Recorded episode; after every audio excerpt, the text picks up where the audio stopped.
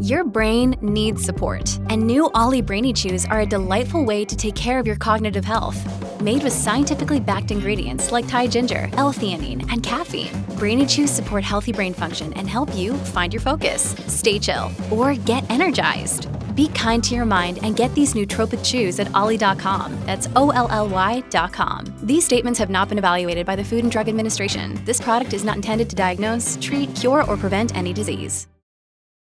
When you need mealtime inspiration, it's worth shopping Kroger, where you'll find over 30,000 mouthwatering choices that excite your inner foodie. And no matter what tasty choice you make, you'll enjoy our everyday low prices, plus extra ways to save, like digital coupons worth over $600 each week. You can also save up to $1 off per gallon at the pump with fuel points. More savings and more inspiring flavors make shopping Kroger worth it every time. Kroger, fresh for everyone. Fuel restrictions apply. This is iFanboy Pick of the Week 897, brought to you by iFanboy listeners just like you who, yes, are washing their hands and yes, wearing their masks. Please think of Josh.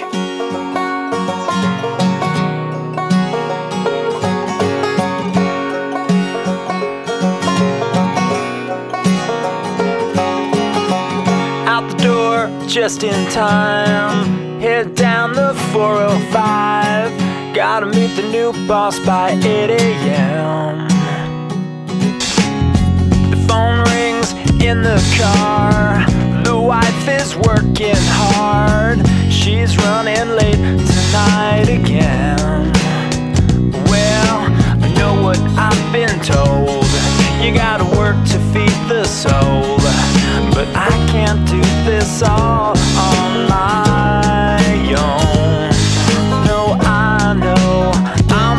Superman. Hello, my name is Conor Kilpatrick, and sitting in for my co host, Josh Flanagan, is Dr. Ryan Haupt. He's back. Hello, everyone. Thanks for having me back. It's been four weeks in a row of guest hosts. Uh, the unofficial Old Home Week, Old Home Month, as we go to episode 900, continues. Uh, and that's because, uh, as we mentioned last week, Josh went out to have some fun and got got COVID. It's like it's he's like the girl that has sex in the horror movie. Like Yeah, was- he was- he he like me uh, hadn't tested positive for COVID until this year, and he was S- convinced he was me as well. immune. Yeah, so he was convinced he was immune. He was not, and now he he, he was like, I can still do the show. Uh, and then he completely uh, devolved as it happens because this strain seems to get worse in in the middle. But um, uh, he actually was sick with COVID when we recorded the Books Blood, which is on the, the feed now. But he just thought it was a regular cold because he hadn't tested positive yet. But uh, there's a lot of editing out of coughs and sneezes and bl- running blowing noses on that episode for me. Anyway, what are we? Oh, we're this is iFanboy episode iFanboy Pick of the Week episode 897. And uh, uh, let's talk about what we do. I don't even know what's happening right now. Every week, one of us picks the book they like the best from their stack of comics. It's a bigger stack this week than last week. We call that the pick of the week. We'll talk about that book, other books from the week, the patron pick. If we have time, listener mail, and spoiler warning. This is a review show. Exercise some caution. This week, Ryan, you had the pick, and you had a very, I thought, fun week. You always seem to be coming around on the. This is the DC week. This is the week where it's DC has yeah. I tend to for the the consistent two books for me. Uh, appearance to appearance tend to be Nightwing and World's Finest, and you know we've talked before about like mixing up my appearance schedule a little bit, but I'm just like, no, those are two of my favorite books being published right now. I like talking about them. But also, Superman comes out this week, and now we've got Wonder Woman. We'll talk about that book in a minute. But let's talk about the pick. The pick of the week was Superman number six, no legacy numbering on the old Superman Yeah, DC's not consistent with that. written by Joshua Williamson, a new artist by Gleb Melnikov, but still uh, with covers by Jamal Campbell and colored by uh, Alejandro Sanchez and letterer Ariana Maher. As he's kind of well, no, I was going to say he's kind of in the school of Jamal Campbell, but he's really not. Well, that was Go. the thought I had because I saw the first page, which is a double page spread of Superman flying at the quote unquote camera, and um, I was like, "Oh, is this Jamal Campbell doing something a little different?" And I checked, and I was like, "Oh, it's not." But I kind of see like the way he kind of proportions Superman as a, a lunk. Yeah, he kind of has that. But I, f- I feel like he's more in the school of Ed McGuinness. Like if you look at that, Mm-hmm. Second page after the double page spread, like that that Superman looks a lot like an Ed McGuinness Superman. Yeah, the suit where he's holding up the truck and where uh, he's leaning up against the uh, Lois's office door. Very Yeah. Ed McGuinness. You know, and sort of it. Ed McGuinness is also kind of like exaggerated, like hands. You know, hands and chins and things like that. Um, so I didn't. I actually didn't love the transition in art at first, but as I read the issue, it grew on me, and I was like, oh, this is. I'm actually having a lot of fun with this art. This is good, good stuff. Good, strong storytelling. Good, big, fantastical Superman concepts. And this is the start of a new arc called The Chained Part One. And basically, Lex has survived. Well, hold on, hold on. It's funny because uh, I talked about this last week with the uh, with Jim Ski on the show about Green Lantern, and this was the you know it's been three months since we had the cliffhanger in which Le- Lex got shanked in prison, right? So we're we're hitting now. All these DC books are finally back, and so like this book, Nightwing, it's like I've got to really work hard to remember where we were uh, three and I months didn't. ago. I didn't read a single one of those Knight Terror. Books. I didn't either. I didn't Okay. either. So, uh, but I was like, wait, what had happened? Oh, right, Lex got attacked. And, like it was like every DC book I read this week, I had to, I had to do that in my head as I started reading them. But um, so now we're now we're dealing with the fallout of that of Lex being attacked in prison while Superman was uh, otherwise engaged, and what all that means. And it's interesting, you know, Super, Superman realizes that he was tricked into not being able to hear Lex at, Yeah. at a moment when, like, he realizes that that it was a plot and it worked against him. And I, I really like the scene where he and Lois are going over, like, what can the Daily Planet do about this? And she's like, well, wait a second, didn't Lex give you his company? Like, don't you have other resources available? I was like, oh yeah, he does. That's a good point, Lois. Leave me alone. right. and I just I love the I love the like innate brash offensive-ness of Lex creating a hologram version of himself and calling him son, you know, like like Jor-El. Yeah, like he it's makes just a such a Jor-El version of himself to help. It's I, this book has been terrific. Um, I liked that again. Superman has been tricked here. Mhm. He was tricked in the last issue. He's tricked again into going into the bowels of LexCorp and finding this giant safe covered in giant comicals, comic book chains, breaking it open and releasing, is you know, someone who seems to be pretty bad. But he was tricked into it, and it, Superman is not dumb, but Right. it's always you know clearly whoever he's dealing with is very formidable because now it's just two Yeah. episode issues in a row where he's been uh, bested mentally. But yeah, it's, it's somebody they're like floating, so they seem to have some sort of, and they are able to redirect Superman's heat vision. And to me, they look like sort of a bedraggled '90s era Lex when he had the long hair and the beard. Mm, maybe No, you don't think? Because Well, the he hair's had- kind he of had- reddish. bright red. Well, it's, it looks black. I think it's no. There's there's a panel where he's flying up into the sun. Oh, I see. Yeah, you're right. It It's- a it's- red tint. it's to it. red. Oh, yeah, you're right. So I don't know. So I wonder Maybe if it this is Lex this- Luthor too. right? Maybe it is. It's his body. It's got a brain in it. And then Uh, the end just- of the end of the issue is you know Lex waking up and, and bald Lex waking up in his hospital and be like Superman, what have you done? And it's just like oh, this is just it's just good comic book fun. It's gosh. It's it's yeah, it is, and it's very classic Superman. Uh, everyone feel. I mean, even though they're in positions that might be slightly different, Lo- Lois is filling in for Perry as editor in chief of the paper. But other than that, the Lois and Clark stuff is terrific. The stuff the paper is terrific. You know, Superman being the the man out of water, trying to run what is now called Superman Corp, is kind of silly, but also kind of fun. I really liked the interaction he had with one of the, the low level techie guys who who showed him something and and he called Superman called him by name and he we, we see him run back to the other techies going he knew my name. And they're like you're wearing a name tag buddy. But um that's fun.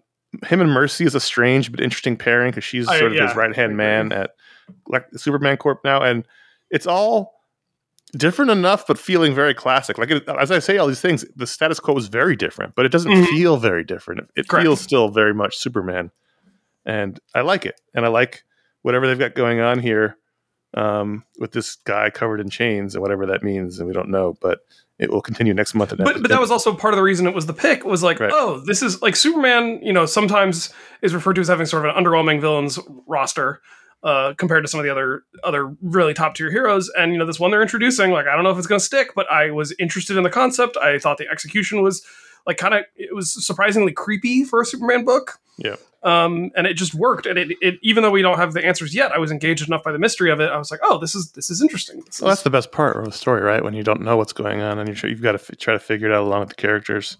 Guys where are we It's part one, so you you you hope to not have a lot of answers. Um, I, I'm looking through it again, and I, you know, uh, the art, the Jamal Campbell art was a huge reason why I loved the book. I mean, I've I've been really enjoying the story. I think Josh Williamson's doing a terrific job, but I remember I think the the the Gleb Gleb Melnikov's art is good. I, I agree. Solid. It, it it he's a good storyteller. He's he's got interesting character models. Again, kind of Ed McGuinness-y. Superman's a big, you know, big old dude, and and the the villain is appropriately creepy. He's got big long limbs and sort of a sunken face, and uh, he did a really good job. I'm just I'm, as I'm rapidly flipping through it, I, I'm seeing stuff I really like. There's great angles. There's page Mm-hmm, mm-hmm. 16 that there's a really nice you know sort of low long angle of the chains going to the body Yeah. see it like or not I'm sorry it's a high angle we're going looking at it from above um but the chains are coming at us like there's some really interesting work here so i think this is a good you know alternate artist to work with uh, Jamal Campbell, who's not going to be able to do every issue because he's a terrific artist, and most of them can't do them. I mean, you know, the work that's required is not done in a month. So So w- would this have been your pick? I know sometimes when it's Um, not your pick, you don't even come up with an answer for that. But I, I don't know. I don't. There was a lot of b- books I really liked this week. Um, it would definitely. It was definitely in the discussion. Like after I read it, I was like, "Oh man, that was terrific again." Um, and then when you did you read I it? was did you read it before or surprised. after I told you it was the, the Uh, before, before, Okay, yeah. gotcha. Uh, there was several books I would have made the pick. There's one I'm kind of leaning to, but since I don't have to pick one, I don't have to Right, pick I one. understand. It's not. It's not. No. No longer my stress. So, um, I, I will just keep saying, as you have and Josh as well. This Superman series is terrific, and if you're not reading it and you like Superman at all, you do yourself a favor. It's the best Superman. I mean, Action Comics is good, but this is this is terrific.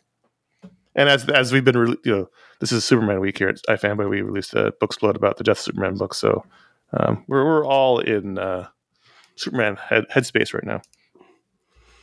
Well, uh, speaking of guys running multi-billion dollar corporations, uh, Rumpus Room by Mark Russell, the new Mark Russell book from Awa. Are we supposed? Is it AWA It's or AWA. Awa It's AWA. AWA. Yeah. Comics with uh, art by Ramon hope it is. Rosanas, and um, two Mark Russell books this week. The latest issue of Traveling to Mars, which I think has been the pick at least once. It's been a pick once before, yeah. And the, today, this and I didn't. It's on the rundown, but this issue was really, really good.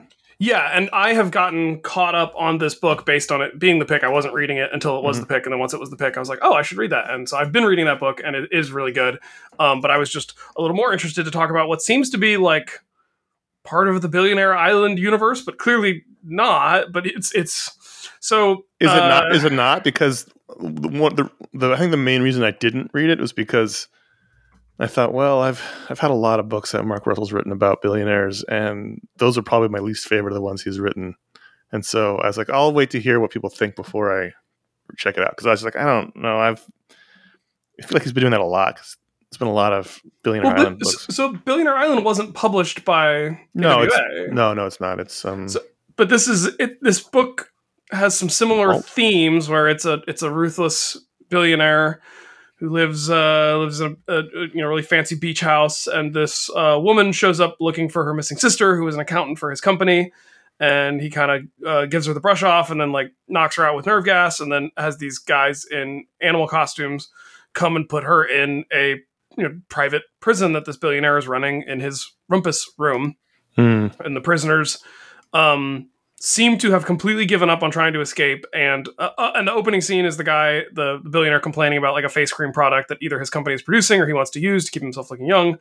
And then like uh, the prisoners all vote, and they they basically cast out one of the fellow prisoners, and she gets put in an Iron Maiden and turned into like a, a, a goop that he puts on his face as the face cream. well, that's gross. Uh, yeah, so so like, but you know, it's hard not to compare that to Billionaire Island because that's almost exactly what they did in in that book. was it? Well, remember because they had that that the people who weren't billionaires on the island got put in that like prison cell. Yeah. Oh, oh, that's right. They had that whole. Yes, they were. Yes, yes, yes. So I'm so I'm surprised by how similar that is, but it seems like he's trying to work out something different conceptually here. And we find out the cliff the cliffhanger at the end of the book is it turns out the woman wasn't just investigating her sister as a citizen, she is a cop and has a gun on her and they didn't frisk her before throwing her in the cell, so now she's got a gun inside the prison cell with all the other prisoners.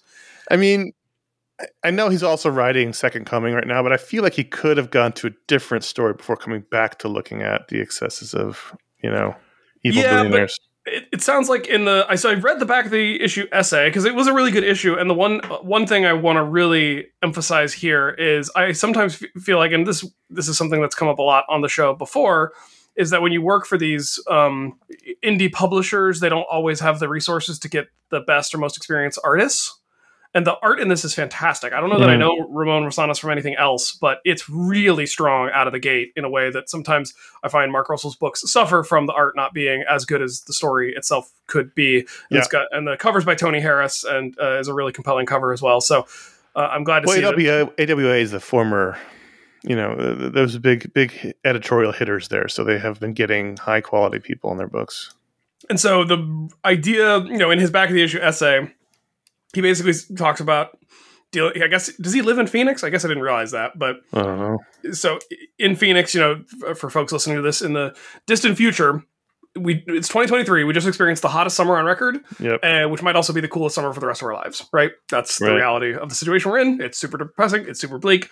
And he was in Phoenix when they had an entire month of uh, days where temperatures were above 110 degrees and typically didn't drop below 90 at night. Yeah. So yeah. So the news.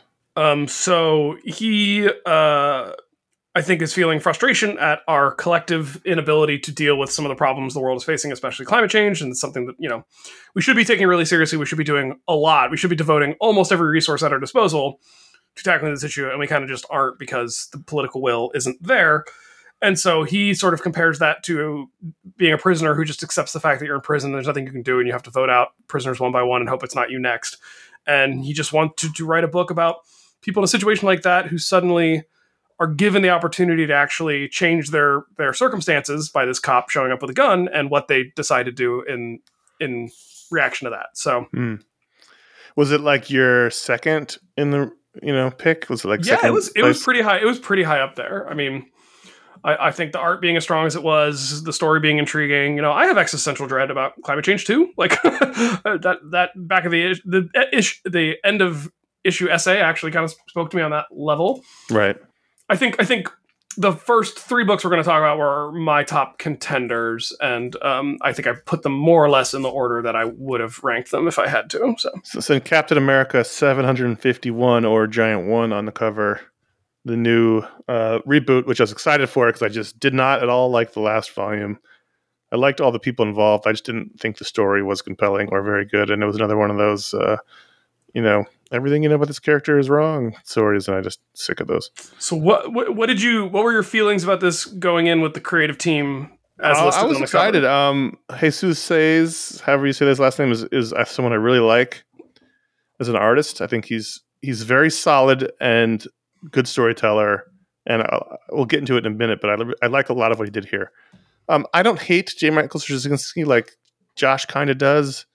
I mean, I share his bemusement on his inability to finish anything, but you know, he's written a lot of comics I really like. He's written some comics I really didn't like, but that's not that unusual for a lot of people. So I was excited. He's Yeah, for some reason, Straczynski, I, I, I think it's probably because of his tendency to not finish projects that he's started. I, I think he's just developed a reputation in comics where you're expected to have a strong opinion on him as a creator more so than other people who. Yeah, I just don't. I just don't like. I I get it. His sub- the, the walk the, the walk story was dumb. Uh, I hated the Gwen Stacy thing, but there's other comics he's written I think are really terrific. So I always, if, if he's writing something I like uh, or I'm interested in, I'll give him benefit of the doubt. And I think his sensibility is kind of right on the money for Captain America. I He's think so of- too. That was that was a thought I had after, while I was reading this. I was like, yeah, this is like really good Cap characterization. his Americana uh, sort of throwback, you know, um, old fashioned sensibility. It's perfect for Cap. And other than the the worst thing about this book was the the cover was really bad. But um, I have a different feeling on the worst thing about this book, but we'll, Okay, we, can, we can get into it. uh, I just I thought the cover was just really really bad. So this you know re- resetting things with Cap. He is now, um, I guess. Oh, he's in the Lower East Side. Thankfully, they haven't moved him to Brooklyn, but he's living in the building he grew up in. It's being condemned. He decides to get a loan from Tony, and he buys it. I thought Tony was broke, but does not matter. Does not matter. there is no more sense. continuity in, in any of his books. And for me, the, the worst part of this issue was, for whatever reason, the way that Straczynski wrote to- Tony and Cap's Yeah. dialogue between each other, I thought was awful. he was doing Robert Downey Jr. for sure. So he buys the building, saves it from being condemned, saves all of his neighbors from being thrown on the street.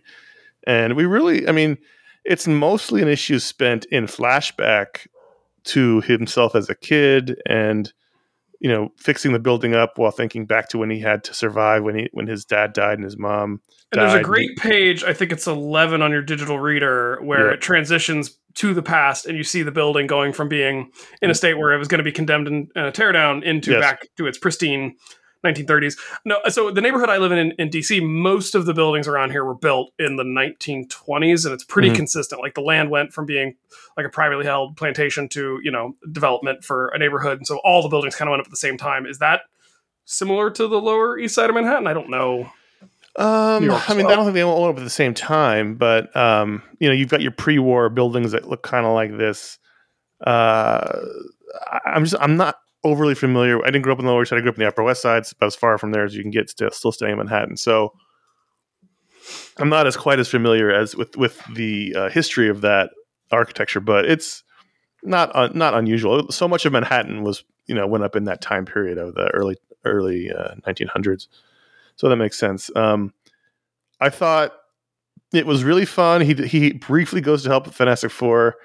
I really liked when he sh- comes back through the portal, lays down on the grass, and just it's just And I loved, I loved the like. I hope Reed lets me keep the jetpack. But yeah, the so Yeah. tired. Hello, front lawn. like because he's gone for what's what's for him days is only a short amount of time for the, wor- the world. I just thought it was as a character piece, it was terrific. yes, I really loved that Jesús Saiz drew him to look like a guy from the 40s. Because so often you see Cap just, you know, we always make fun of a hipster Cap. Like, and he's kind of like that in the Uncanny A- A- Avengers book this week, where he just looks like a guy from Bushwick and not not a guy who came from the 40s. And Well, looks- I like I like how he conversed with his neighbors, where he was like very open about the like. Well, let- let's see, that would have been thirty six, and they're like, but you became Ca- Cap in forty. He's like, yeah, I know, this was before. You know, his- I thought like his frankness about Mhm. his own longevity, I thought was interesting in a way that we don't rarely see him just being Right. able to talk about it as a person that you would talk that anyone else would also just talk about their memories. You know, he's also beefy, like first movie uh, Chris Evans was. yeah. I like that a lot. Um, it made the, see- seeing the way Jesús Saiz drew, drew him modern day Uh, was reminiscent. So I remember, I remember like you know, I watched some YouTube video once that was like f- facts about the MCU you didn't know, and I don't know, just some garbage to have on in the background. Yeah. And like one of the facts was like the costumers regularly put Chris Evans in a, a a size shirt too small. I was like, is that really a fun fact that nobody could have figured out? Like, yeah, obviously that was not like he's not wearing Yeah. a shirt. it's it's stretched over every fiber of his being. I still remember uh, Comic Con one year we went to see. Uh, they did a premiere of Scott Pilgrim, and he's obviously in that movie. But it was while he was shooting Captain America, and we were up in the balcony, and they had a. We didn't realize this, but they had a section in front of the balcony reserved for the cast because the cast all came out, and they were like everybody was in the, everybody was there. And then they, and then the lights went down, they snuck out and came back in and went, sat in the balcony. And at one point, this hulking figure passes pa- passes by, not not right in front of us, maybe twenty rows in front. And I was like, Jesus, who was that? And it was Chris Evans because he was just he was so big. yeah. Um, anyway, I, I, I, I, one more fun, fun Yeah. Chris Evans fact. This, this actually is a fun fact that people might not know. The shawarma scene, they didn't. Yeah. I think most of us know they didn't film that as part of their oh, movie. he's It got his like, beard on. Yeah, yeah, yeah. Everyone yeah, well, yeah, yeah, okay. Well, then I guess you did know. What about So, the listener? I think we the talked about it on the on the podcast review. Um, and then and then you know, there's the introduces a villain that I'm not familiar with. He seems like it's a new person. Um, Sort of but- mystical South American spirit demon thing. and then at the end, which I'm I not that, I super thought that was the thrilled weak, by. I thought that was the weakest Yeah. part of the story. I, I, J. Michael Straczynski needs to stay away from all mystical demonic villains. But it turns out Captain America is a totemic figure. There's I will burn this place to the ground if that's what happens. but then it ends with a flashback again to young Steve encountering the Bund, and I was just like, oh, he's just hitting all my buttons right now. The the German American Bund, which was the uh, the, the American Nazi, you know, sympathetic party, and it just it, it, he he hit he flipped all the switches for me for Captain America, and obviously this wasn't an action heavy issue, though there was a little bit of it, and I'm looking forward to more of that coming up. But And it, the cover As- for issue two is him with Spider Man. So, like when Sue Storm showed up here, I guess this is. I, I'm guessing the format for this book is going to be each issue is part flashback, part team up. which would be great. And I like his relationship with Peter a lot. Peter, one of my favorite issues of that Avenging, was it Avenging Spider Man? What book was that? Where uh, Peter and Steve bonded over being kind of nerds because you know people you know they for, you know, they often don't deal with the fact that Steve was like an art, you know quiet comic book artist, and uh, they bond over that and that issue. It's one of my favorite. I think Zeb Wells wrote it. Wrote it. Um, anyway, There's, yeah, there's there's a lot of like great Cap and Peter moments over the years. I remember one one that always sticks out to me is like Peter goes to the Avengers mansion and sees Captain America training, and he's like, "Wait, this guy has to train?" Because for Peter, he doesn't have to like Peter doesn't work out. Peter doesn't doesn't Right. practice. He just his his powers cover that. And like he, when he realized that Captain America is a guy who puts in the work, his like respect for him only grows. And I thought I always thought that was like an awesome scene that juxtaposes the the different perspectives. yeah, so I'm looking forward to more of this. I like this a lot. This might have been my pick. I didn't. I mean, I didn't really think about it, but that it was leading towards it at the end, so that might have been it. But um, I'm excited for this. Certainly, uh, for right now, doesn't offend me as the last arc did. But um, we'll get, you know we'll see what happens. You're not offended by Nazis, Conor? How dare Uh, you? well, I'm not offended by Captain America punching them. God, this is the episode where Conor gets canceled. Jack Kirby's Starr Warriors: The Adventures of Adam Starr and the Solar Legion. Now, this book, uh, Ryan and I both read because it was neck and neck for patron pick, and uh, I don't. I don't know if I would have read it otherwise. I might have, but I don't know. It's hard to say. It's from Image Comics. It's a one shot, and uh, the origins are dub- not dubious, but confusing. So this is a quote unquote remix of a Jack Kirby comic from 1940 that he did when he was 22 years old. You know, yeah, 20 some odd years before he cr- helps create the Marvel Universe. And uh, the stories appeared in Crash Comics, which was a you know a, I guess you know an anthology back then, and it was his sci-fi character uh, Adam Starr. Some sounds kind of similar to Adam Strange, but not not not not really. But um, I'm not sure what Scioli did here versus what Kirby did. I've read conflicting reports. Uh, Yeah, I would have loved to. I, I was I was reading this hoping that the back matter was going to give us some side by side pages, uh, so we could at least see sort of in general what Scioli did to. to Like, I don't know it. if he redrew the whole thing or just parts of it. or I wonder if like because the way the the layout doesn't. I, I haven't read the most Golden Age comics, but the layout for this feels like a more modern layout. I don't know if maybe he re- rearranged the panels, you know, made them a lot bigger so that there's less text heaviness. You know, It's hard to say, and they're not. They, they have not been very forthcoming in the in materials about what was done by whom. I've read this. You know, the opening says that this was a Jack Kirby story that ran across three issues. I've read he only actually drew one of them. Um, I don't know. Like it's just very confusing. I, I'm not going to get overly concerned about it, but I just didn't. I didn't know. It says faithfully adapted from the original Solar Legion stories. Characters are created by Jack Kirby as they appeared in Crash Comics. So my gut is he just redrew the whole thing. That's my gut. but but it it doesn't. I mean, Tom Scioli has a style that is purposefully reminiscent of Jack Kirby, but Right, this but is this is this is 22 year old Jack Kirby. right and this is so early in his career that like his signature style i also like wonder if the way that things are like maybe you know uh, shaded or or uh, inked is is where Scioli did most of the work here i don't know i'm i'm curious i would love I, I- don't know if those original Crash Comics issues are easy to get or, or have been digitized, Probably but not. My gut, my gut is that he redrew this whole thing, but that's just me guessing. It doesn't really matter. it just used, talk- the same text. Yeah, yeah, just sort of redid it, and or maybe even expanded on it to make it fit a full one full issue. I don't know if this was worth ten dollars, Yeah, that's on thirty pages or whatever it was. Um, uh, but I enjoyed it. I I, know, I, enjoyed know, it. I noticed that too. I I enjoyed, also it, enjoyed it. from an anthropological point of view because it's not. I mean, it, I, it, uh, look. Even if Tom Scioli redrew it, he redrew based on what Kirby did. So, like Kirby's in here, right? So we can we can assume this is the Kirby stories, even if even if he added more pages, even if he, he didn't actually draw this art. But you can, it's redrawn. If it if it's if it is. I like the idea of this as an exercise. Like I like the idea of let's take some old golden age comics and get a, a modern artist to sort of riff on them a little bit, maybe make them a little bit more readable to a modern. But I'm not saying that I'm mm. not saying he riffed on him because he just re- I think he just redrew exactly how Kirby drew it. I don't think right. it's a But what I'm what I'm trying to say is is I would I would actually this issue I had fun with. It was it was an enjoyable little romp, but I also would be curious to see this done with other books from the from that era. well, well, my point really is that it was interesting to see how the storytelling was done because really, it's not. um it's not a story. It's more of someone telling you a story, if that makes sense. It's not. Uh, I was thinking of it more like a drawn treatment. It's not like a script. Or It's like a written uh, radio play, or a, a drawn drawn radio play. Yeah, maybe it's like it's there's there's not a ton of dialogue. I think the first bit of dialogue shows up like ten pages in, and it's more like this guy did this, and then this happened, and then he did this thing, and then this guy got shot. And like it was more like Yeah. someone describing a story to you than actually the story. Adam radios told. the Martian Legion base and promptly receives his answer in the form of a patrol ship carrying the rocket boat he requested. You know, Yeah, so it's, it felt more like a drawn treatment than a drawn story. So it's, it's, just interesting it's to see that way. Yeah, and it just I just found it really fascinating to to to read it in that sense, like how were stories being told in, in some form or fashion in the 40s. Not all stories were being told like this, but was I, I liked that aspect. One other interesting anthropological artifact was, you know, this story is set on a couple different uh, spots around the solar system.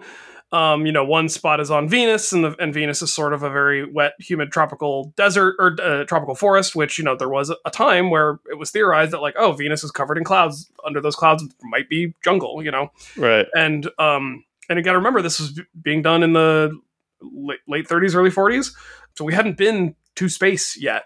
Right. Uh, so then also when he's on Mars, there are canals, and there was a whole thing about like one of the early astronomers looking at Mars saw these linear structures that uh, we now know to be a, like a certain type of sand dune that forms in the Martian atmosphere, but um, or the Martian environment. But like he theorized, like if there's a civilization there, maybe they built canals because these things look like they run really straight lines and, Right. and really consistent patterns. Um, so I liked that. I don't know. I know Kirby was a big Von Daniken guy who was the um, writer who, fir- who wrote uh, Chariot of the Gods and sort of first gave the world the idea of the ancient aliens who had come to Earth and built the pyramids and all that stuff. Um, so I know Kirby was a big into that, and and so it was interesting to see maybe sort of his ast- his sort of astronomical thinking portrayed on the page as a young man. I, I, I, I when you mentioned that's being an anthropological artifact, that was also something that came to mind. Yeah, and yeah, I mean, there was one point where he talks about you know the ship gets blown up and there's bodies f- uh, floating, frozen in space, and I thought, wow, did they know that that's what ha- what happened to bodies? Like, I just didn't know. You know what? I think I think yeah. By the time Kirby was in his twenties, we we were pretty sure that space wasn't like an ether anymore.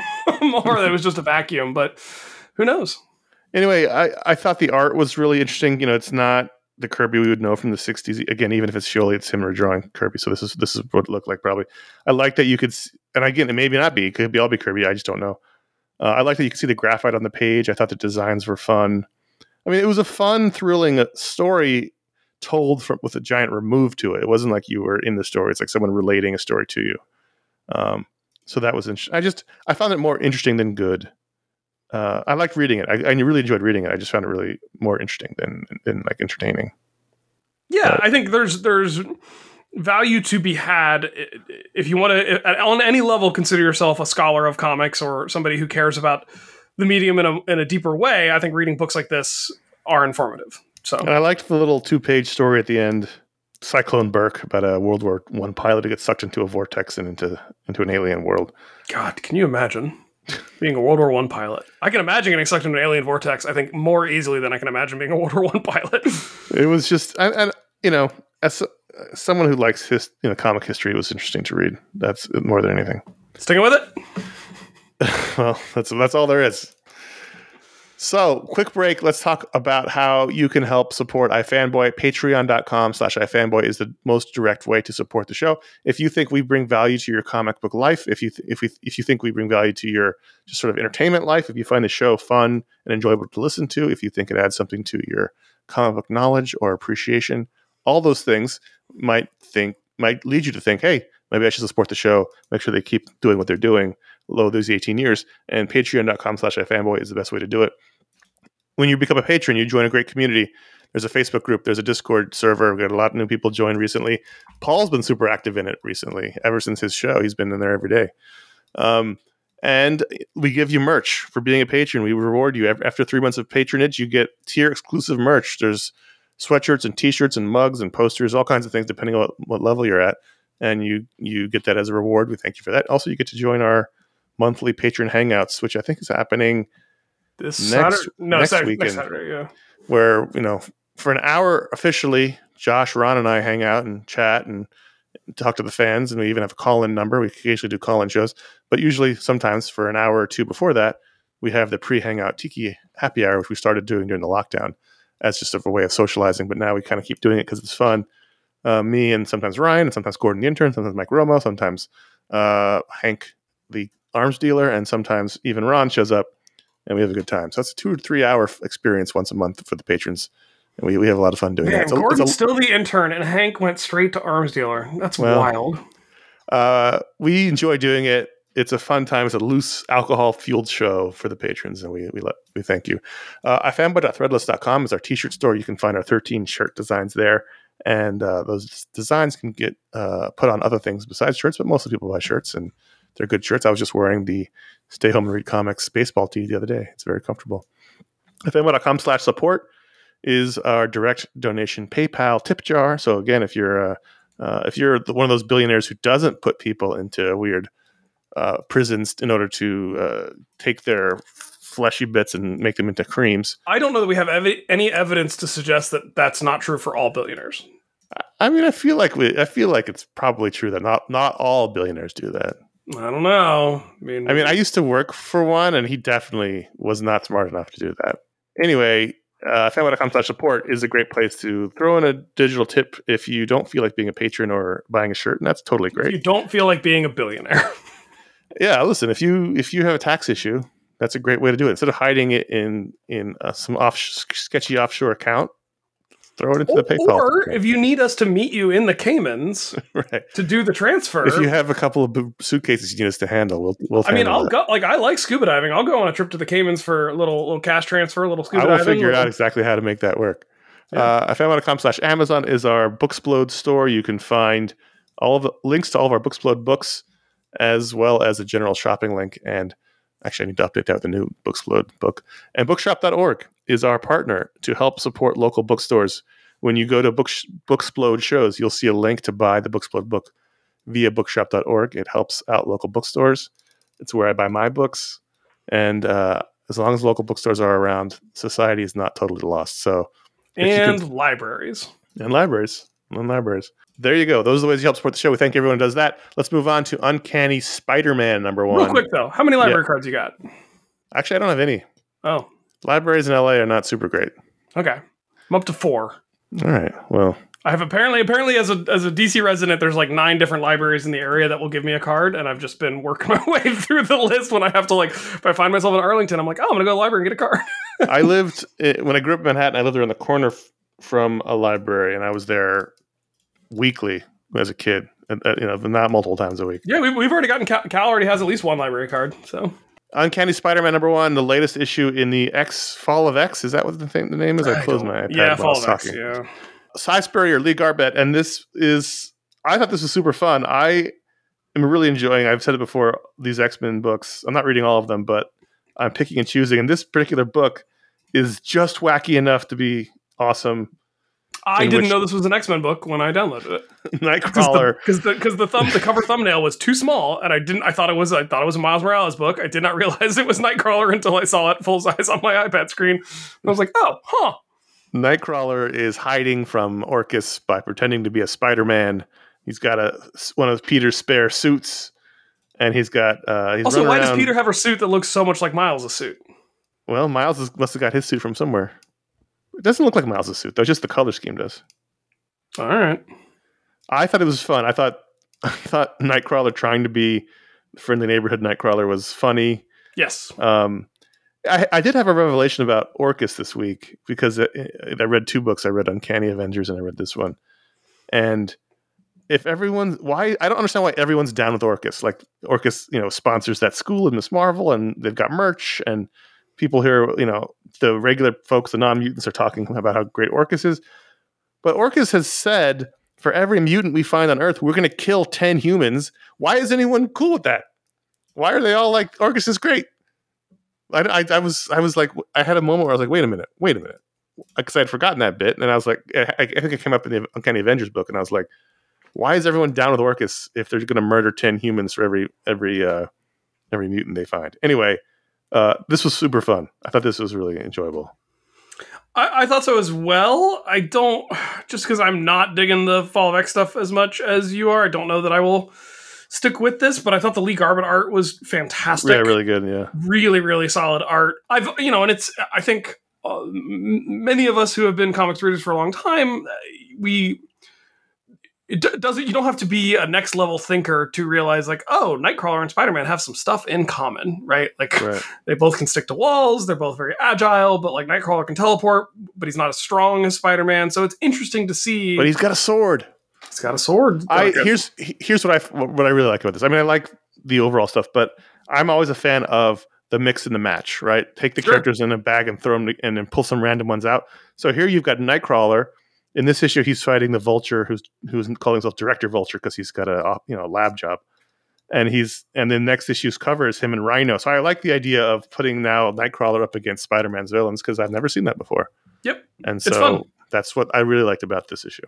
i really liked it too So I think uh, a telling thing for me is that I I think I saw that Fishflies number two came out, and my my my eyes just kept on going. I didn't register. Did you read the was- first I did issue? read the first one. I think it was patron pick, but I did read it. I always check out Jeff Lemire. I don't remember what it was about.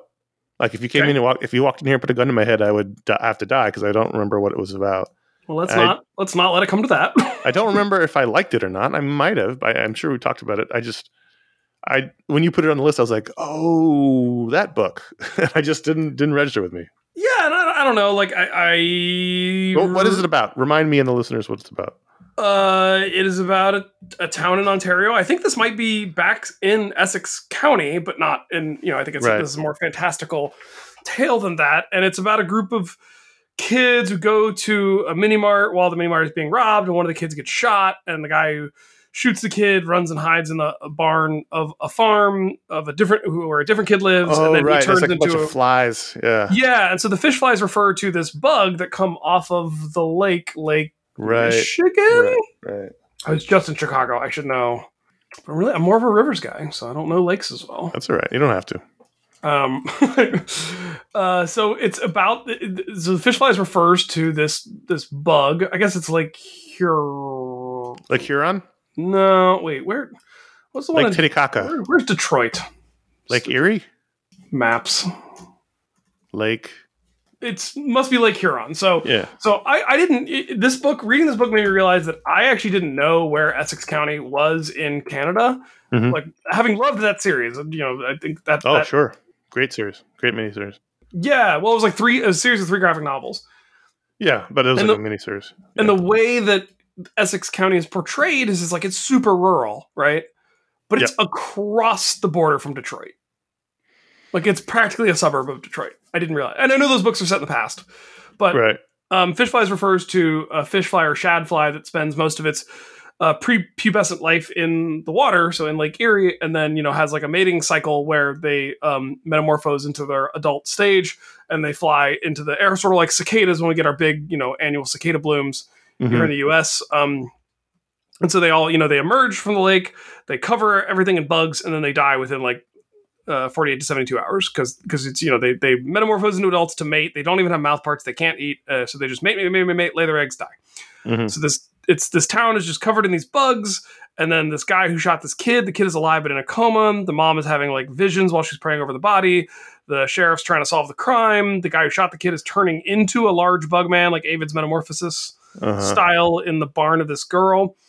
And I, I couldn't quite tell you what the the full complete through line is, but it's just I'm loving Jeff Lemire back on story and art. Um, because I just felt like we we we He's all done- He's done recognized several. he's done several, but but you know it's it's, I mean, lately. to me it's a year. treat because Sure. like his style is so far from mainstream comics that to get to see him do his thing and just tell stories the way that his hand both as writer and artist wants to tell them i think is a, is special in a way that the stuff he's just writing isn't always th- th- there which is not to say that his, his writing isn't always good it's just this is different in a way that Yeah, his- i like his writing can can be great. Essex County was amazing and made us all weep. And you know, It did make me Tooth. Sweet Tooth, and other books. Uh, the one he did not too long ago about the guy looking for his daughter. But uh, what I've often said about him on the show is he has a lot of ideas, and I don't always respond to all of them, and that's totally fine because he does a lot of books. And I don't remember. Maybe I didn't love the first one. I'm just listening to you now. I'm like, yeah, I don't really think I missed anything by by missing this one this week. It just doesn't seem like it's up my alley. But maybe it'll, maybe I'll be wrong. later and I'm not I'm not totally in love with it, but you know when I think when I reflect on the fact that it's a these are 60 page issues, like they're yeah, they're, oh, oversized. right. It was giant. That's I remember that. Yeah. but but because Jeff Lemire's style is so sparse, they read really quickly and smoothly. And I just I don't know. I I think there's part of me that misses that sort of indie boom of the early aughts that Uh-huh. had me reading a lot of books that were well outside the mainstream, well outside the superhero. And so to have something that scratches that itch in my stack is just it's fun again. Whether I'm super into the story or not, I just enjoy that that's a thing I get to, to have. I'm sad. You know, I'm sad that Josh is sick, um, but also that he's not here to talk about Hey Kids Comics Volume Three, Number Six, the final issue of Hey Kids Comics. The, And I, I was reading this, but I've fallen far enough behind that I, I couldn't catch up today. So I, I haven't That's okay. The, yet. the book that Josh and I both loved and hated at the same time. Hated only because it would drive us crazy trying to figure out who everybody's supposed to be.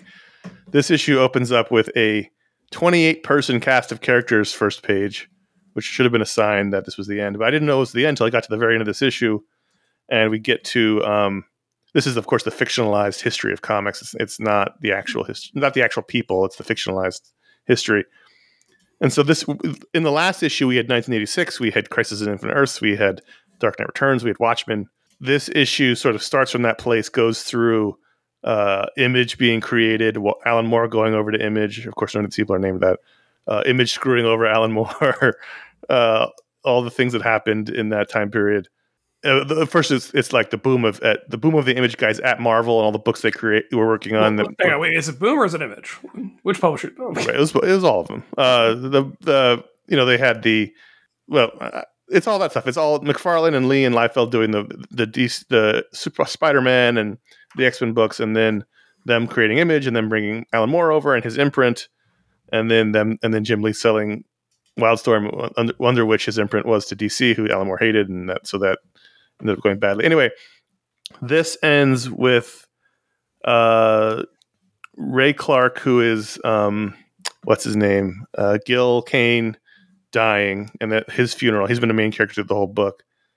And then we cut to uh, the last one, two, three, four pages are all about Howard Chaykin's life. He he's been a character in the book, or the, the fictionalized version of him. But here we see him as a young man in New York, a slightly younger, older man, and still in New York, a, a, a late, early middle-aged man in Hollywood, a middle-aged man in Hollywood, and then uh, he uh, decides as a as a sort of middle-aged man to go back to comics, leaves Hollywood, and goes back to New York. And everyone's like, "Why did you leave comics?" Everyone's trying to everyone's trying to get from comics to TV, and he's just there's a really great final page where uh, it's four panels with two inserts where we see him as a little kid laying in a bed in like a bed of comics.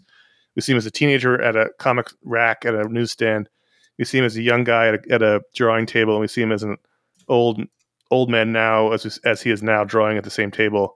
And he says, "Really, for better or worse, I'm a comic book man." And it says, "The end." And I just thought it was a really nice ending to a book that's we've loved, but has also been confounding at the same time. But um, there's nothing out nothing out there like this book, and I'm sad it's over. But I've I've enjoyed it all the way through. Yeah, what a fun! I mean, I hope I hope that this was a cathartic exercise for Chaykin.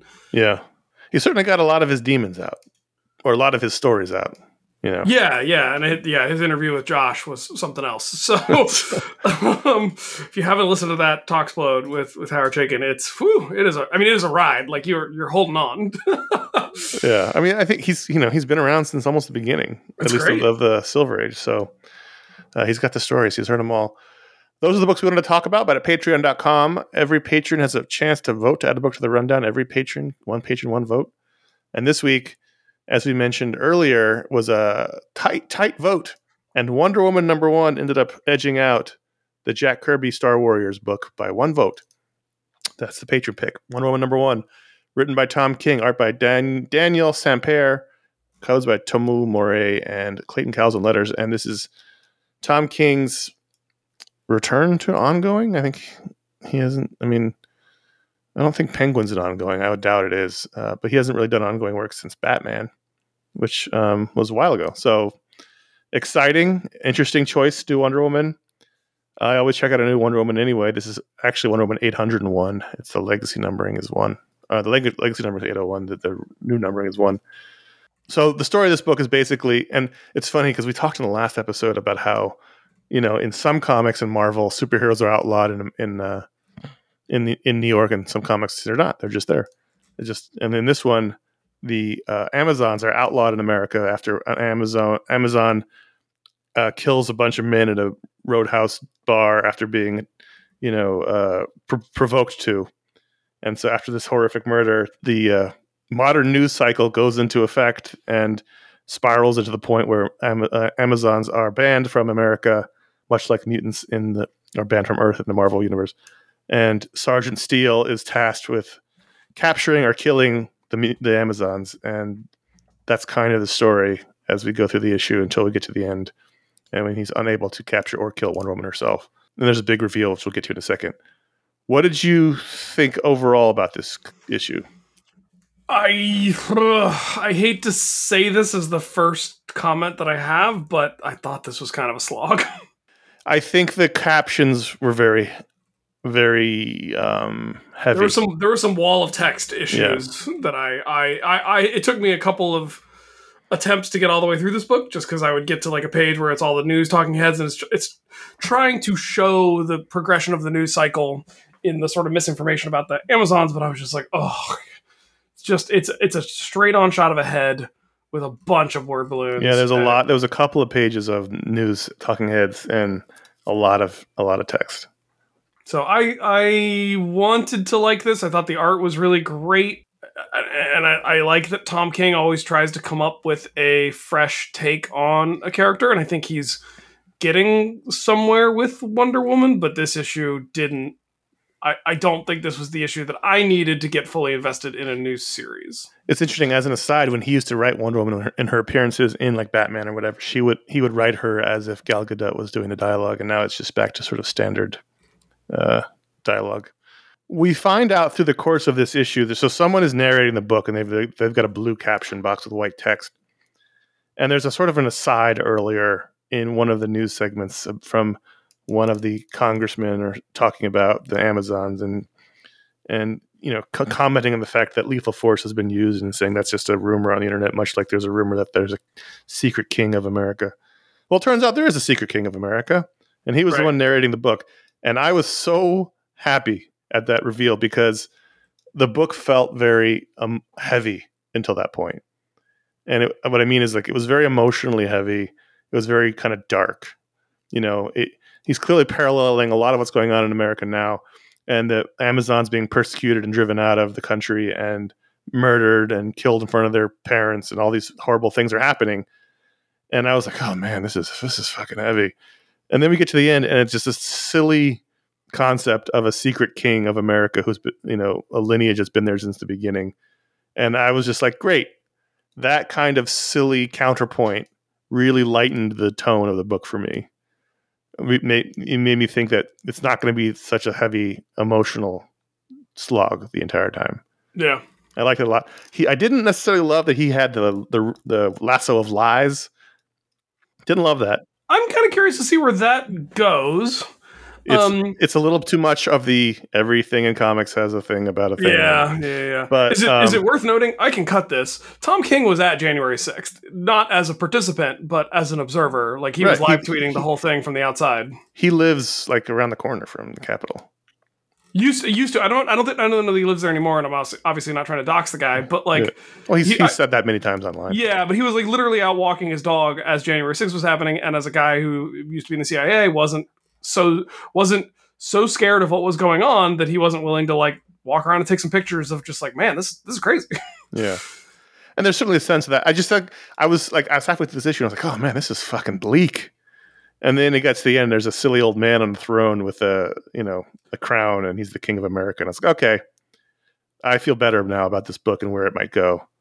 Um and so I think overall I liked it, even if I didn't necessarily love the entire experience of reading all, all the way through. And I, and I totally agree with you that there's some some points where it just it is a wall of texty. And hopefully he was just getting the exposition out of the way in the first issue, and it's not like that going forward. But as a Wonder Woman comic, and it has not been that good since you know since I really love that one issue of the like the last new iteration of her where she went to Asgard and hung out with As, with Asgardian gods. That was awesome. It was pick of the week, and that that run didn't really live up to the promise of that. The, Wonder Woman seems to always buckle under the weight of, of Wonder Woman the character. And, yeah, you've mentioned that before. and I'm just hoping that this Tom King is enough of a smart writer to not worry about that. But we'll see. I mean, we'll never know. I mean, there's lots of great writers who have crashed against the rocks of Wonder Woman this the book because it's it seems to be a hard thing to write. Uh, so we'll see. But I, I, I liked it. I didn't love it, but I liked it. I, I will give it another issue to to see if it it finds its stride a little bit more. I didn't hate this, but it just and you know it was more interesting. It clearly has got some other ideas about how to incorporate Wonder Woman into a DC universe that I'm curious about, and so. Uh, I don't know. I think I was also confused at the start because I, I I thought that the initial scene in the pool hall in Montana, I thought that was just like Diana with a blonde wig. I didn't realize that we were dealing with like multiple various Amazonian characters. So Right. Well, yeah, I don't know who that person is, but um, just another Amazon, I guess. just some sort of Amazon we've never seen before. He's he's you know he's ex-military, ex not military, ex-CIA, ex-government. He's got a lot of things to say. He lives in Washington D.C. At least he did. He's got a lot of things to say about the current state of things, and I thought that was interesting, if, if a little bleak, but it'll be. I mean, and Wonder Woman's always been that kind of character. She's always been her, her character lives in D.C. and you know has a boyfriend in the military, so she's always been tied you know tied into the government. So I'm I'm curious to see where he goes with this. I'm obviously, obviously going to keep reading it. So She lived at she lived at Watergate according to 1984. Well, there you go. Do you know why it's called Watergate? Why the hotel is called Watergate? Fun fun fa- fun DC fact. Are you ready? Yeah. That is where the C&O Canal ends. So there is a gate that lets the canal back into the Potomac, a water gate. Oh, I thought that wasn't it torn down the hotel. No, no, it's oh, I- it's no that building's still there.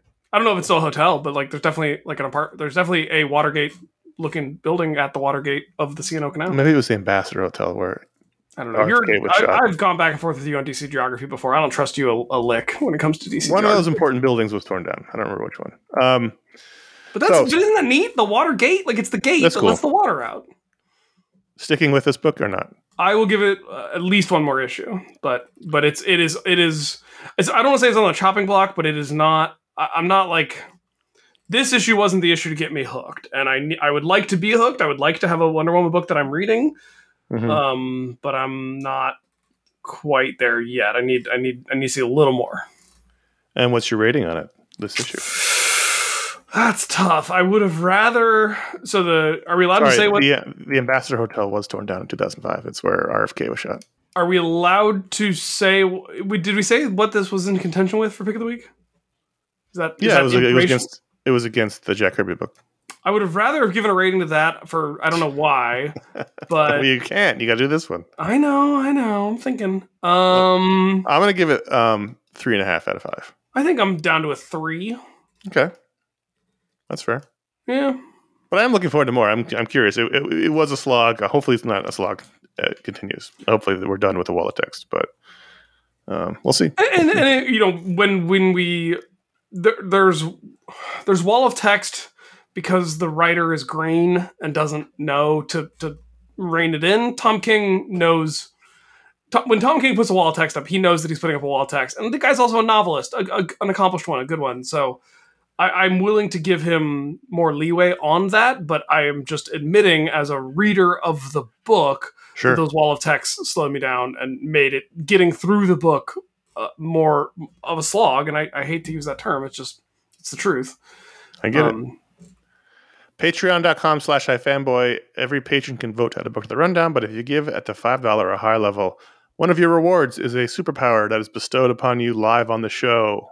And this week, Ryan is going to do it. I am. This is the first time hearing of it. Um, kidding. Joel Rodriguez is the deputizer. Oh, Joel Rodriguez can deputize anyone for anything. and it's legally binding? It's um Like if it makes you a deputy, deputy, you're, you're like, like I don't know speaking, if legal is the is the right term, but like So- you are compelled. Like I, it's almost more of a psychic thing than a legal thing. so you're compelled to act in that way, even if legally you're not covered. Right. Uh, so like you know if he if if if Dicey. you need to if like if if Joel needs his car waxed and he says, "Conor, I deputize you as official car waxer." Oh, so it's not always in a law enforcement capacity. It's No, uh, it's it's it's anything that I think anything that is subordinate to things that Joel could do himself, but that he wants some some backup. so is he like Huckleberry Finn or? A little bit, yeah. Like, Okay. yeah, I'm white, I'm whitewashing this fence. I deputize you as as deputy whitewasher. Yeah, So it's more like he can compel you to to work for him. Yeah. As a deputy, he he has to like go through the process. Like it's sort of like a knighthood. Like he's got to like Right. you know he's got to touch the shoulder or whatever. Interesting. So it's it's like a it's like a low level compulsion power. Yeah, low level, but also like you're. I feel like there, you know, there's got to be a little buy-in. Like you have to be, you have to be interested in in the the idea that you're being deputized to do first, and then he deputizes you, and you're now. so you were if you were at a party at Joel's house and he was like, Ryan, I deputize you to go get some more ice. Would you have to go get the ice? No, I think it's. I think it, you'd have to make it more formal than that. I say you you are now the deputy of ice procurement for the party. Okay, but you still have to So go when- do it. Right, but when the party's over, my deputization is has ended. Like I'm not Mhm. forever indebted to Joel to go get more ice, but like if he declares that I'm the deputy of ice procurement for for the party, then yeah, I gotta Mhm. take that serious. I gotta go get that done. I see. I'm the deputy. All right. He's the Well- deputizer. Julie and I had a long conversation about English words having a. There's many English nouns that describe a person where there's an an er and an e. Okay. So so like Deputize, deputizer. right, and so like he's the deputizer. Everyone around him is the deputize. Right. And we were tr- we were trying to come up with examples where that's broken, and there aren't two words that actually uh, describe the the dual roles. But you know, it's it's interesting. It's just it maybe it's got me thinking. All right. Well, thanks for being a patron, Joel Rodriguez. Thanks. Patreon.com slash ifanboy is where you can go do it. Let's look. I think we can sneak in one quick one, one quick audience question. Ken, I deputize you as the iFanboy question asker. unlike the typo, Ken J from the Great North of Canada. I was just there a couple weeks ago. I loved it. It was it was beautiful. Uh, my biggest pet peeve about comic book time travel is when people believe they need to race to get back to their own time. It's time travel. Whether it takes you two hours or two weeks, you can always come back to the exact same time. Or if it's Doctor Doom taking over the, the world situation, you can come back 10 minutes early and thwart him before he starts his chicanery. What's your biggest comic book pe- pet peeve? I've been thinking about this question for 12 minutes. Or have I? Real quick on time travel. Yeah, Um, let's let's get into that for just. I know this email's not about time travel, but I do have a thought about what he said. as do I. Um, it's drama. like they, right, the character has to be compelled to complete a task. right if you know i mean all these yes all you're right you're totally right like all these things every movie about time travel uh you know marty mcfly tried to beat it in back to the future by saying oh you can just go back but they have to create drama it's uh, otherwise why are we why are we watching or reading it so Well, Marty Yeah. McFly has to race to get back because the the circumstances by which he can go back are at a certain point in his relative future. It's the lightning strike. No no what i mean is he's sitting there and he goes well he's worried about doc getting shot by the libyans but he says oh well i've got a time machine. I can go back whenever. And so that's what they kind of try to deal with it there but they still still has to go back with enough time to make it dramatic. So that's why. Well, the other side of that coin, I also think, is you know, if you like, if Marty McFly spent two weeks in the 50s, Mhm. but then goes back to 10 minutes before he left, now he's lost that two weeks of his own body aging, right? And so if you, so there's also there's also a, a, a sort of It's not just relativity. He's just not now two weeks older than he was when he left. I think so. And there's also Right. like the Matthew McConaughey thing of like if you're traveling relativistically to other people on a different planet or whatever, like your kids are getting older, and every every minute you spend on the wave planet is a, a, a seven years you don't get with your kids. So like, Right. yeah, you're in a hurry. Yeah, I mean, I get it. I'm not saying it's wrong to have that pet peeve, but they've got to. The story's got to be dramatic, so they got to do something. Um, I mean, biggest comic pet peeve. Have you listened to the show? I Pizza. got like a million of them. I think it's pizza. Well, you know what? There hasn't there haven't been a lot of bad pizza problems lately. But if you if you'd asked me a year ago, it definitely said the, the, the way people draw pizza. I'm trying to think what my biggest one is. I've got a lot. Do you have one that comes to you um, uh, to your head immediately? The one that I come to immediately, if we're talking about like mainstream superhero comics, I think trying to make the costumes look like the movies. I'm Well, really yeah. tired of that. Like, I just Yeah. don't like it's. It, I don't think it serves the comics at all. Yeah, I mean, I could, I could easily say the movies' influence in comics is my biggest pet. Is probably my biggest pet peeve, or the movies slash TV. But I think what you're saying is right because you know, this is a fantastical world built bound by no real world logic or rules. So you can draw any kind of crazy costume you want that wouldn't work in the real world, and it's more fun that way than a bunch of people in outfits that can be easily cos- cos- cosplayed. So I, and another, I think another one for me would be sorry. you- no, go ahead. Um, another one for me would be People have 18 years of hearing my pet peeves, so you can no, take it's some it's time. it's um, you know, Biff Bam Pow comics aren't for kids anymore. We, we say that, you know, we joke about that, we lament that. We also recognize that like there's a ton of YA graphic novels coming out, and there are comics made specifically for kids. And so, like the the majority of mainstream comics are being made for adult men, right? Mhm. Yet when there was like an issue of Action Comics where Clark and Pa Kent were leaning on the fence having a beer, and there was a whole big hubbub where like we had to go and it had to be photoshopped that they're having root beer. What? Who? What happened? When did that happen? Uh, it was a, it was a while ago. Um, but I feel like that's consistently a thing where it's like we can't accept that They can't acknowledge these are these are not for kids. Even yeah. or, or just that these are adults who do adult things. Like my Right. my kid sees me have a beer. Like that's he's two years old. He understands that there's there's there's leche and there's agua because my kid goes to a Spanish language daycare, so he, he calls those things leche and agua. And then there's there's mama juice and daddy juice, right? Like and he gets Yeah. that like he's not supposed to have those, and it's okay. He's at two years old. He's old enough to recognize that adults sometimes have beverages that he can't have. And so it is Yeah. a pet peeve of mine that we're not allowed to pretend that a hardworking Kansas farmer can end his day sharing a beer with his son. And also, the beer will have no effect on Clark. So it's not even like he's setting a bad example. He can't Right. get drunk. Um, Yeah, that's I, I, I- that's not a bad one. I I mean, like, there's plenty. I've got certainly, you know, lots of costume pet peeves. Uh, like this. So, for instance, on this week's Booksplode show, we talked about the coloring of the '90s Superman costume and how it was bright blue and red. And Josh said, "I finally understand why you're always complaining about how they color Superman sometimes because he just pops off the page." And then this very week on the World's Finest comic, uh, Superman's costume was teal. It mhm. was red and teal. And I was like, he's practically gre- wearing a green costume. And it's just, I don't understand things like that. I've got lots of pet peeves. Everyone knows what my pet peeves are. Somebody used to keep a spreadsheet of them. One of the listeners, I don't know, I have, I have the link somewhere.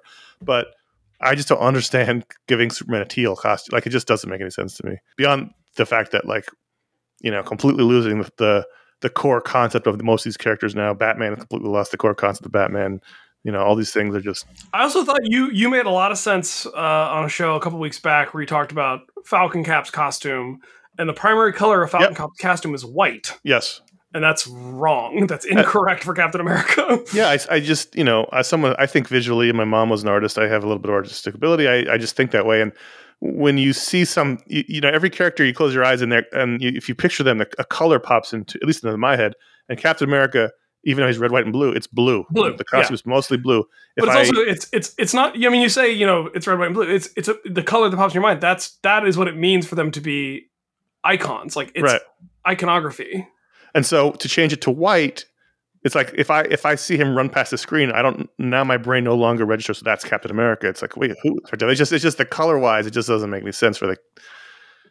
There's a lot. I, I, I we have to stop because I just keep going. But No, but I think I think uh, you know you, my pet peeve is that characters who are adults, characters who are Can't- adults in the comic books adults. aren't allowed to be adults. Like as far as we know, Peter Parker is still a virgin because they've retconned his marriage. They've retconned his marriage.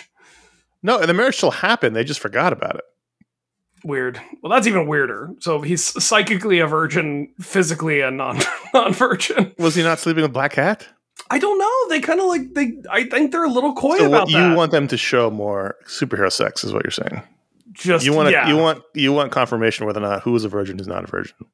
That's your. I want I want a superhero That's virginal registration uh, act. no, I don't want that. I just want I want I want comics to be able to admit I don't need like full Watchmen level the uh Sound like what Archimedes you is- said. It sounded like you spewing- wanted you wanted pornography. it- it- you're you're you're you're making it sound like that's what I said. But what I'm trying to say is I want the characters to be allowed to act like real human adults who are not perfect ba- bastions of virtue and occasionally have a drink and and have a fun sexy time. that's one of the reasons I've been enjoying the Nightwing run so much is that like Right. he's he's having fun with Barbara Gordon and it's great. I think the most important thing to note in this conversation is that you, me, Ken, anyone reading these books who has these passionate takes or pet peeves, it's because you really care and love what you're the characters and what you're reading and all. Like you, if you didn't care, you wouldn't have these conversations. And so I think that's great. I think it shows everyone's passion for for the medium and the characters and everything. Thanks for writing in, Ken. Contact at ifanboy.com is where Ken wrote in. You can also write in for a Mediasplode show, put Mediasplode into the subject line, and we can do that on that show. We just got a bunch of interesting ones for Mediasplode, which we'll try to get into the next episode. Quick plugs. This past week, we, we've been talking about it on the show several times, but right behind the show in the feed, Josh and I released our Books Booksplode, where we reviewed the Death of Superman 30th Anniversary Edition, uh, which is a giant uh, collection of the um, Death of Superman story plus another miniseries. We talked about that. It was Josh's first time ever reading that Death of Superman really? story. Oh yeah, he Wow. was he was out at that point. He didn't come back until Morrison's JLA, so he was gone at that point from comics. Um, so we talked about that aspect of it. We talked about my memories of buying it and getting gouged at the comic store trying to buy it when it came out. Um, really fun discussion. Josh is sick of with COVID, so it's not as long as we normally go, but he was he was starting to fade. Uh, we didn't know it was COVID at the time, but he was uh, having a hard time. So anyway, it was a good discussion though. It was a good, and we really enjoyed it, uh, the book and talking about it. Uh, this coming week is should be, you know, I don't know if it will happen because again, because of Josh's illness, but we're supposed to have our Mediasplode uh, this coming week. We'll see. We'll see what happens. Uh, the September Mediasplode may in fact come out in October if Josh can't handle recording. So we'll play that one by ear, um, and hopefully uh, it'll happen. But I really want to talk about is the pick of the week 900 live episode. I talked about this last week. It's coming. This is 897, so th- three more episodes until our live 900th spectacular. Send in your emails to get on the show because uh, if you're a longtime listener, you know that we talk about the pick of the week book, we talk about the patron pick, and then we spend the rest of the time, that the rest of the three hours, talk answering your emails. So if you want to get them in, email contact at ifanboy.com, put 900 in the subject line, and the deadline to get them in is end of day October 11th because we're recording Thursday, October 12th at 6 p.m. Pacific, 9 p.m. Eastern. You'll find links to watch the recording uh, that day. They'll be on our YouTube page, and there'll, there'll be links on ifanboy.com. But uh, get those emails in. I always like seeing the early birds, the people who email in as soon as that show came out last Sunday. I will say this: if you pay attention, the earlier your email, the better chance we're going to answer it because in the beginning we answer them all in order as we basically they, they go in the script in the order they came in and in the beginning we get them all and then about an hour and a half in we start skipping not because they're not good emails just because we realize we're running out of time so the first half emails tend to always get in the show the second half it's a it's a toss of the coin whether or not they'll make it just because of the way it goes so if you want to make sure you get your email on the show get it in early contact at ifanboy.com 900 in subject line get them in by october 11th october 12th is the live show I realize Thursday is tough, um, but hopefully you'll be there to watch a little bit of it. It's always more fun with people in the chat room, and we appreciate uh, everyone who comes to watch. Ryan, is science sort of still happening? Yeah, I mean, yes, and forever in our hearts. Um, don't have a new episode to promote, but I will promote. I, you know, last time I was on the show, you encouraged me to promote uh episode from the archives that people may not have heard, so I'm going to Yep. do that again. Okay. Episode 316, Message in a Rocket. It is um well, I, my second or third interview with Dr. Neil deGrasse Tyson. Oh, cool. Um, it was about when his new book came out, Letters from an Astrophysicist, where he was basically write, receiving and writing correspondence to people who were sending him letters, which is a cool idea for a book from a, a sort of public intellectual. But we also actually like, I think, in ways that are relevant to what's happening in the world now. Um, he and I really talked a lot about like what he's doing on social media, what he's doing on Twitter, why, you know, like how does he learn from when he makes mistakes in public? Mhm. I thought that was interesting. Um, why he decided to work for the Bush administration? Like he's a you know he's a liberal guy. It doesn't share their political values, but like felt that it was important for him to serve. So there's some interesting things there. And then the the highlight of the episode is we do a dramatic reading of the there was a a, a thing written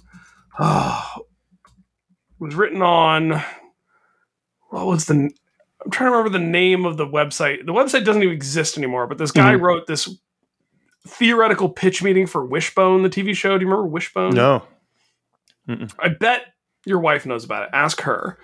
But Wishbone was a was a PBS show about a Jack Russell Terrier who was obsessed with classic literature, and would they would they would have reenactments of the classic literature with the Jack Russell Terrier dressed up as like the main character. So it's a Jack Russell Terrier who is like Robin Hood. Hmm.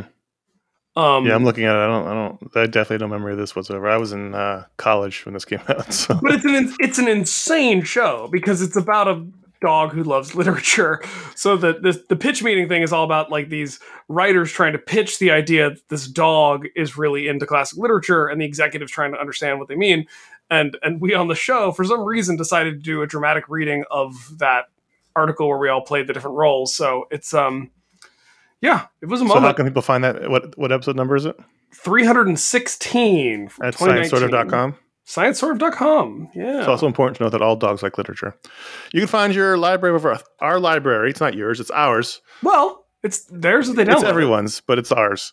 but it's everyone's. It's for the people. Uh, the library of over 1,300 shows are over at ifanboy.com. You can find all of them there. You can also find them on our podcast feed. They're all there for you to listen to.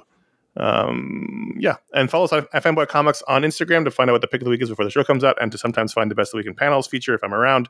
And individually, we are CS Kilpatrick on Instagram, J.A. Flanagan on Instagram, Ryan Haupt on Instagram. You're also still on X, I believe. No, I mean I haven't I haven't posted on either platform in some time. Well, individually, that's where you can find us. And then I'm just going to fly through this. Subscribe to youtube.com slash ifanboy. You can find our old video shows, and we post this show every week. And uh, consider leaving us a review or star rating wherever you listen to podcasts, Apple Podcasts, Spotify, wherever wherever you listen to podcasts. And if you can rate them, please consider doing so. It helps people find the show. We appreciate that. Thank you, Ryan, for stepping in. Uh, Josh may or may not, you know, survive this, and, and you know, we'll do the funeral episode if that's. It's if I that's mean it, it worked out because I think you know the, the calendar was a little needed to be rejiggered, but uh, fortunately. I, I was planning to be here whether you you were planning to have me or not, so we did it. Uh, thanks for being here. I appreciated it. Thanks for everyone listening. I appreciate you. And until next I week, I'm Conor. Wait, you appreciate me or you appreciate them? No, I said I appreciate you coming, and I appreciate the listeners both. okay, I'm just trying to make sure who's everyone. being uh, everyone's being appreciated. Everyone's I being appreciate you, Conor, and I also appreciate the listeners. And also remind the listeners that the opening lines of the theme song for Wishbone were What's the story, Wishbone? Tell right. me your dream. Now we got to pay them a licensing fee. It's PBS. It's public. I'm no Superman.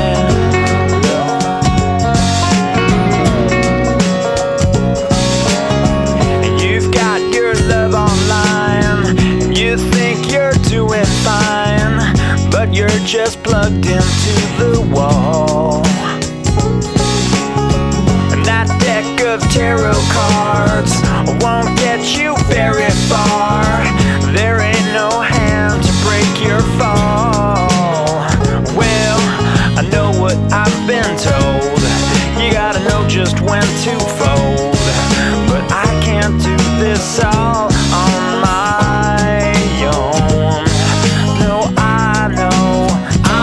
Superman.